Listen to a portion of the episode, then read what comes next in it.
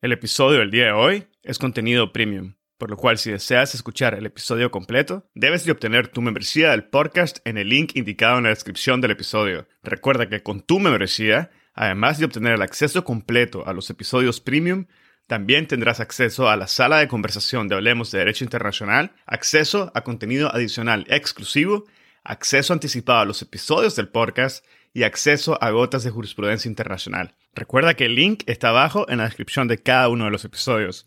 Y si tienes preguntas sobre el proceso de obtención de tu membresía, nos puedes escribir a hablemosdi.gmail.com.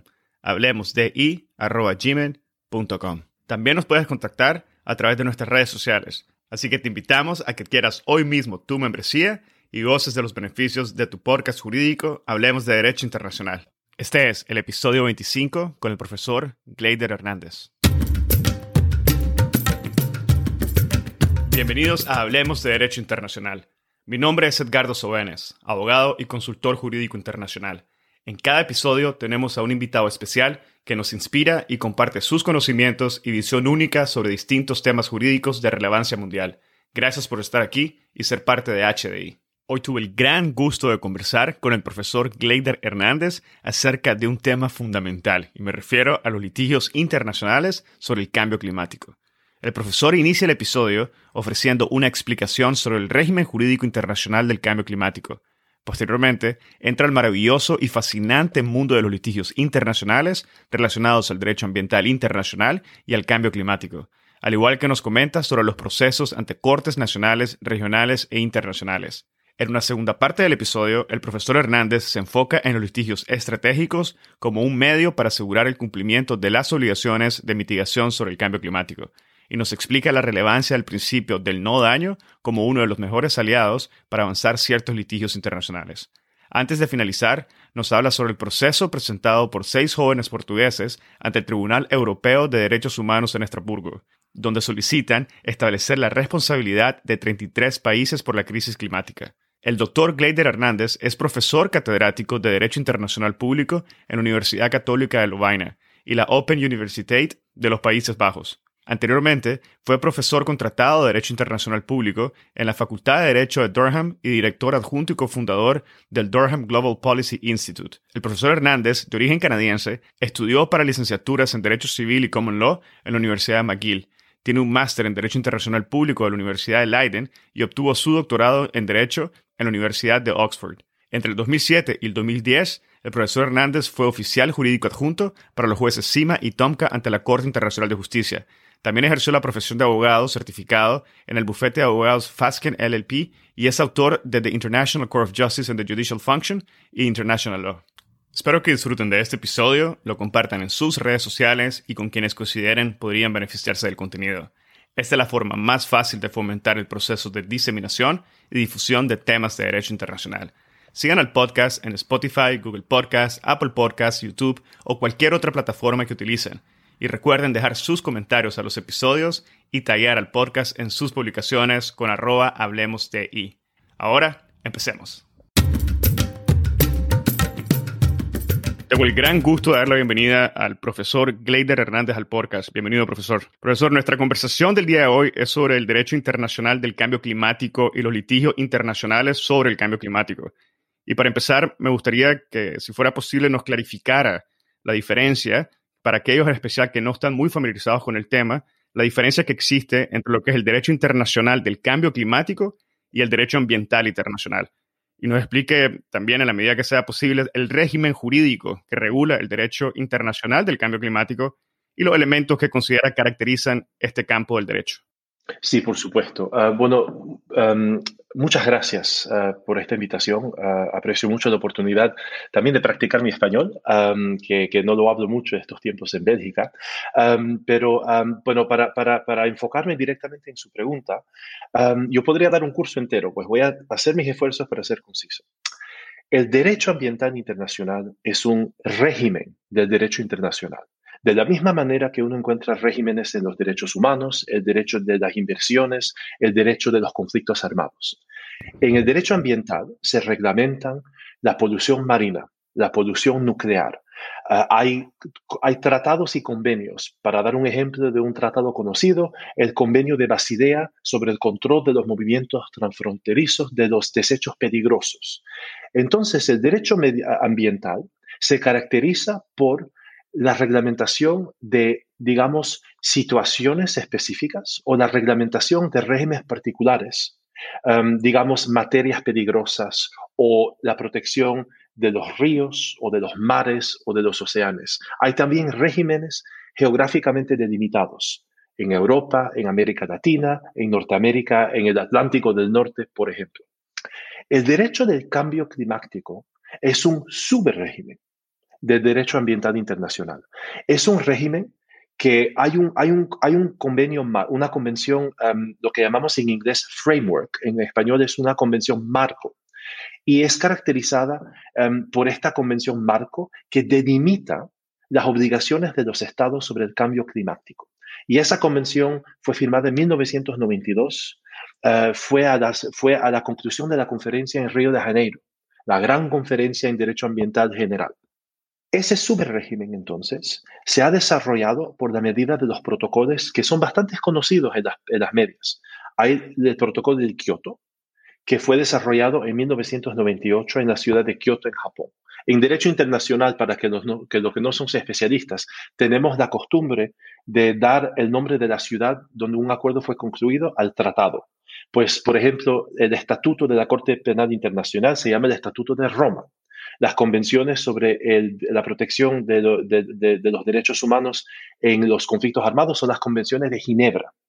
Bueno, hay el protocolo de Kioto, que en 1998 obligó a los estados de reducir sus emisiones de, polución, y otros, polución y otros contaminantes relativos al cambio climático. Y esa convención tenía sus problemas porque em, imponía obligaciones diferenciales a los estados, con los estados desarrollados obligados de cortar, reducir sus emisiones y los estados en, medio de, de desarrollo, que bajo otro tipo de obligación, pero no obligaciones de reducción. Eso causó que estados como Estados Unidos refusen de entrar en ese convenio. Japón, Canadá e incluso Australia al final empezaron a retirarse. Hubieron cambios de gobiernos. Estos estados se sentían bajo obligaciones onerosas comparado a estados como China, eh, China India, Indonesia, Brasil, estados que estaban pudriendo más y más lo que acompañaba su industrialización. En 2015 se concluyó el Acuerdo de París.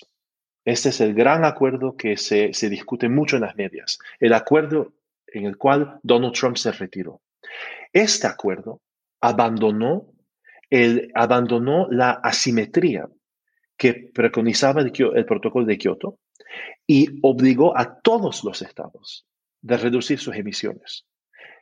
La manera, la forma y la cantidad de la reducción fue negociada y cada estado dispone de una cierta discreción lo que llaman contribuciones determinadas a nivel nacional. me perdonarán el vocabulario, yo, yo, yo, soy canadiense y de vez en cuando se me escapa un poco el español y uso un poco el francés y el inglés. Lo siento mucho a sus, escucho, a, su, a, su, a sus escuchadores, pero bueno, sí, sí, de vez en cuando no me va bien es por eso. pero todo eso para decir que el Acuerdo de París fue un acuerdo universalmente aceptado y fue la culminación de una década de esfuerzos. Hubo, hubieron negociaciones en Qatar, en Copenhague, en otras ciudades, en Polonia, en Cracovia, creo, donde hubieron esfuerzos para mejorar el protocolo de Kioto. Y esos, esos esfuerzos no, no, los estados no los aceptaban. Pero en París hubo un tipo de, de, hubo un tipo de cooperación inusitada que lograron este acuerdo. Y en este acuerdo, los estados se, se obligan y se obligan de manera solidaria de reducir las emisiones de los gases peligrosos, los, greenhouse gases, a un nivel aceptable para reducir el cambio climático a 1.5 grados Celsius e, en el año 2100. ese es el famoso acuerdo eh, del cual Donald Trump se retiró, el presidente Trump en Estados Unidos. Este es el acuerdo que el nuevo presidente Joe Biden cuando será inaugurado la semana próxima, tiene de intención como su primer acto de reinscribirse, porque es un acuerdo universal, es uno de los pocos instrumentos de derecho internacional que beneficia del acuerdo de todos los Estados miembros de las Naciones Unidas. Pues el retiro de los Estados Unidos, eh, uno de los países eh, eh, emitores de, gases más importantes del mundo, es el segundo después de la China, es, es un paso importante y fue muy difícil para la integridad del régimen que Estados Unidos se retire. Me doy cuenta que he respondido de manera bastante eh, larga, pero espero que esto fue comprensivo. No, no, claro que sí. Y de todo caso creo que fue una manera muy concisa, dado lo, largo y lo extenso que se ve reflejado el desarrollo del derecho del cambio climático en los últimos 40 años en el marco del derecho internacional y relaciones internacionales. Mencionó claramente el Acuerdo de París y mencionó algo muy interesante que habla de, obligaciones de manera solidaria. Es un término que a veces no necesariamente van en una misma una misma oración, obligación y solidaridad. Y quizás sobre esto me gustaría consultarle porque aún ante la existencia de una convención marco, aún ante la existencia de un acuerdo universal como el que menciona el Acuerdo de París, vemos que se ha, se ha dado dificultades en la comunidad internacional por los gobiernos para implementar sus obligaciones adquiridas en el acuerdo. Entonces, no sé si nos pudiera comentar un poco sobre estas dificultades y cuáles son estas dificultades que en principio han impedido que veamos materializadas las obligaciones adquiridas por los estados. Gracias, gracias, eh, eh, em, estimado. Voy a, voy a tratar de, responder en varias partes. La primera parte es un tipo de, de, recuerdo de la forma y la naturaleza del derecho internacional. Si vamos en la historia un poco, el derecho internacional siempre se ha caracterizado por una concepción del derecho de los estados bastante, digamos, atomizada. Un estado era libre para decidir sobre su propio desarrollo, su propia, su propia autodeterminación, digamos. Y las obligaciones que un Estado aceptaba eran las únicas obligaciones en principio que, eran oponibles. El, consentimiento eh, eh, sigue siendo parte del ADN del derecho internacional. En parte, eso significó que el derecho de los tratados y el derecho de las obligaciones para los estados ha sido y sigue siendo a su base un derecho recíproco. Los estados aceptan una obligación, en contraparte los otros estados aceptan la misma obligación o una obligación comparable. Y en el derecho internacional, generalmente los principios hasta el medio del siglo XX eran principios de consentimiento, reciprocidad, etc. Pero esta lógica no funciona para ciertos tipos de problemas que requieren acción colectiva. El medio ambiente es quizás emblemático. La polución no respeta las fronteras. La polución marina o aérea va, a cruzar, puede destruir el ecosistema de un país sin que el país haya hecho nada. Em, el daño es otra cosa que puede, como vimos con el accidente en Chernóbil, el accidente nuclear, eh, son, son, son fuerzas incontrolables y los estados se han dado cuenta que no pueden fiarse simplemente de un sistema que depende de la reciprocidad. Además, un estado que quiere mantener un medio ambiente o, digamos, que quiere mantener em, la salud de su población, no puede aislarse y vivir en una autarquía perfecta. Eso, eso no, es, no es posible en el siglo XXI, ya no lo era posible en el siglo XX. Los estados se dan cuenta que solo en concertación pueden controlar los factores de polución y otros factores ambientales que afectan la calidad de vida de, la gente. Y más y más nos estamos dando cuenta que la crisis climática es una crisis, es una urgencia. Eh, es por eso que vemos mucho en, las prensas eh, las declaraciones por los parlamentos nacionales que hay una urgencia climática mundial. Esa urgencia no es hortatoria, no es, no es bla, bla, bla. Eso implica en, el, marco doméstico de muchos estados que ciertas obligaciones tienen que ser implementadas por sus gobiernos, que ciertas derogaciones, digamos, a la libertad del comercio o a la reglamentación económica, tienen que evolucionar. Y eso, en, cambio, está cambiando, eh, digamos, está creando las condiciones para una cooperación más, digamos, eh, una, una cooperación más aguda entre los estados, no aguda, pero, pero más concertada entre los estados. Em, pero hay dificultades con eso, porque, bueno, uno, los juristas somos, somos formados de una manera de visualizar el derecho internacional con una concepción bastante bilateralista, em, basada sobre la reciprocidad. Y eso, en parte, afecta eh, los ministerios de asuntos exteriores, donde los juristas dan consejos a los, a los políticos, digamos. Em, los, em, las cortes, y hablaremos de esto más tarde en la entrevista, yo creo, pero las cortes no están equipadas para interpretar y aplicar obligaciones solidarias. Y los estados en general teman que si ellos aceptan ciertas obligaciones colectivas, que otros países van a aceptarlas pero no respetarlas. Y entonces hay este tipo de dilema que en nuestra forma de la sociedad internacional que disponemos en este momento nos causa ciertos problemas. Yo no diría que son problemas um, y que, que no son problemas o obstáculos imposibles a sobrepasar, pero son dificultades que al nivel de la doctrina, al nivel de la educación, al nivel de la sensibilización de la sociedad civil, um, no, tenemos que concertar y tenemos que reflexionar sobre qué podemos hacer con el derecho para luchar contra estos problemas sociales. Perfecto. Y sí, efectivamente vamos a ir avanzando poco a poco. Vamos a hablar sobre el litigio internacional en las cortes domésticas y cortes internacionales. Pero quizás para terminar de hacer una introducción global a la audiencia, me gustaría muy brevemente si nos pudieras decir cómo se puede medir la efectividad del cumplimiento o determinar el cumplimiento de obligaciones con una naturaleza solidaria. Creo que esa pregunta em, eh, gracias, porque es la pregunta, yo creo que es la más, es la más difícil de responder. Em, ¿Cómo medir? cómo, qué indicio usa, utilizar. ¿Es una obligación de resultado o una obligación procedural de conducta? si un Estado se comporta de una cierta manera y cumple con todas las obligaciones, pero sin embargo hay polución, hay emisiones inaceptables, ¿el Estado es responsable o no? ¿Cómo se prueba la causalidad? Todos estos, todos estos problemas son, de hecho, son, son muy difíciles. en el acuerdo de Kioto, las obligaciones eran un poco más especificadas, digamos. Los estados implementaban reducciones y el, éxito o no, em, no el éxito, pero, pero em, el resultado era en las emisiones, era en la cantidad de emisiones que un estado emitía.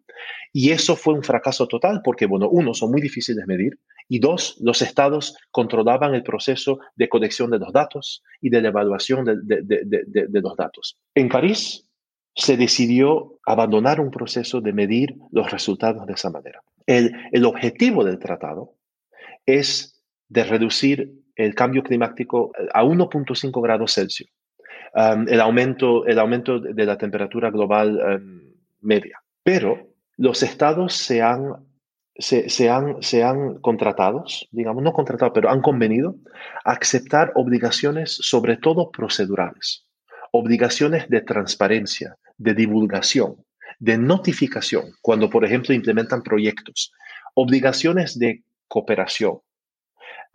se ha incentivizado que los estados desarrollados inviertan en los estados que están en, desarrollo para desarrollar proyectos que o sea pueden servir para capturar el carbón o pueden servir para simplemente para desarrollar formas de energía que no poluyen tanto, que no emiten tantos gases.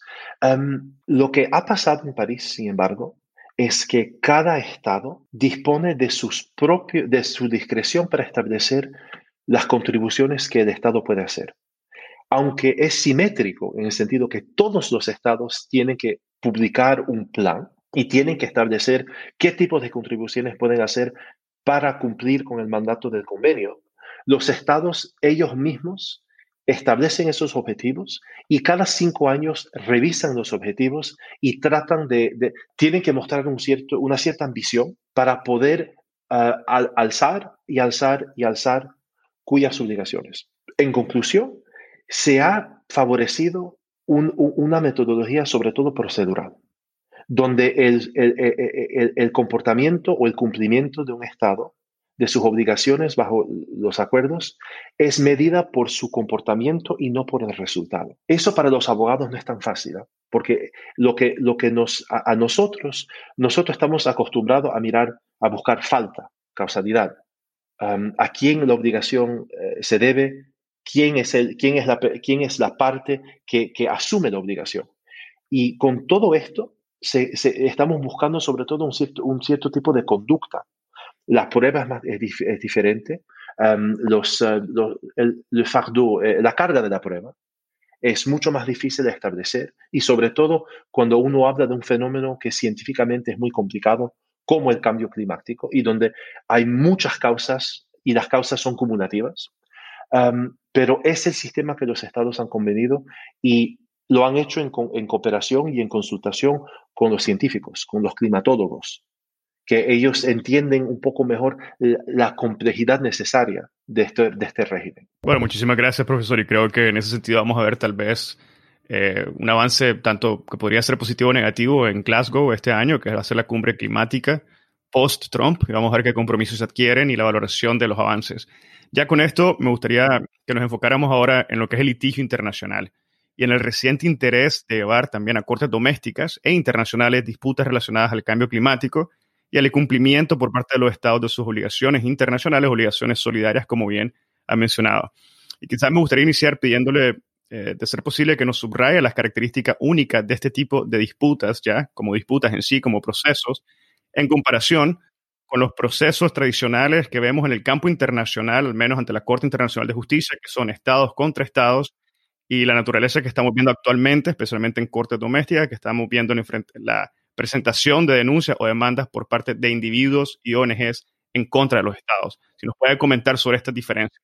Sí, sí, sí, sí, por supuesto. Gracias. Es, de hecho, e, es, este fenómeno para mí uh, es una reflexión muy linda, de hecho, de la naturaleza del derecho internacional como un sistema no solamente inter, interestatal, pero también un sistema en el cual las prácticas domésticas pueden avanzar el derecho internacional en sí.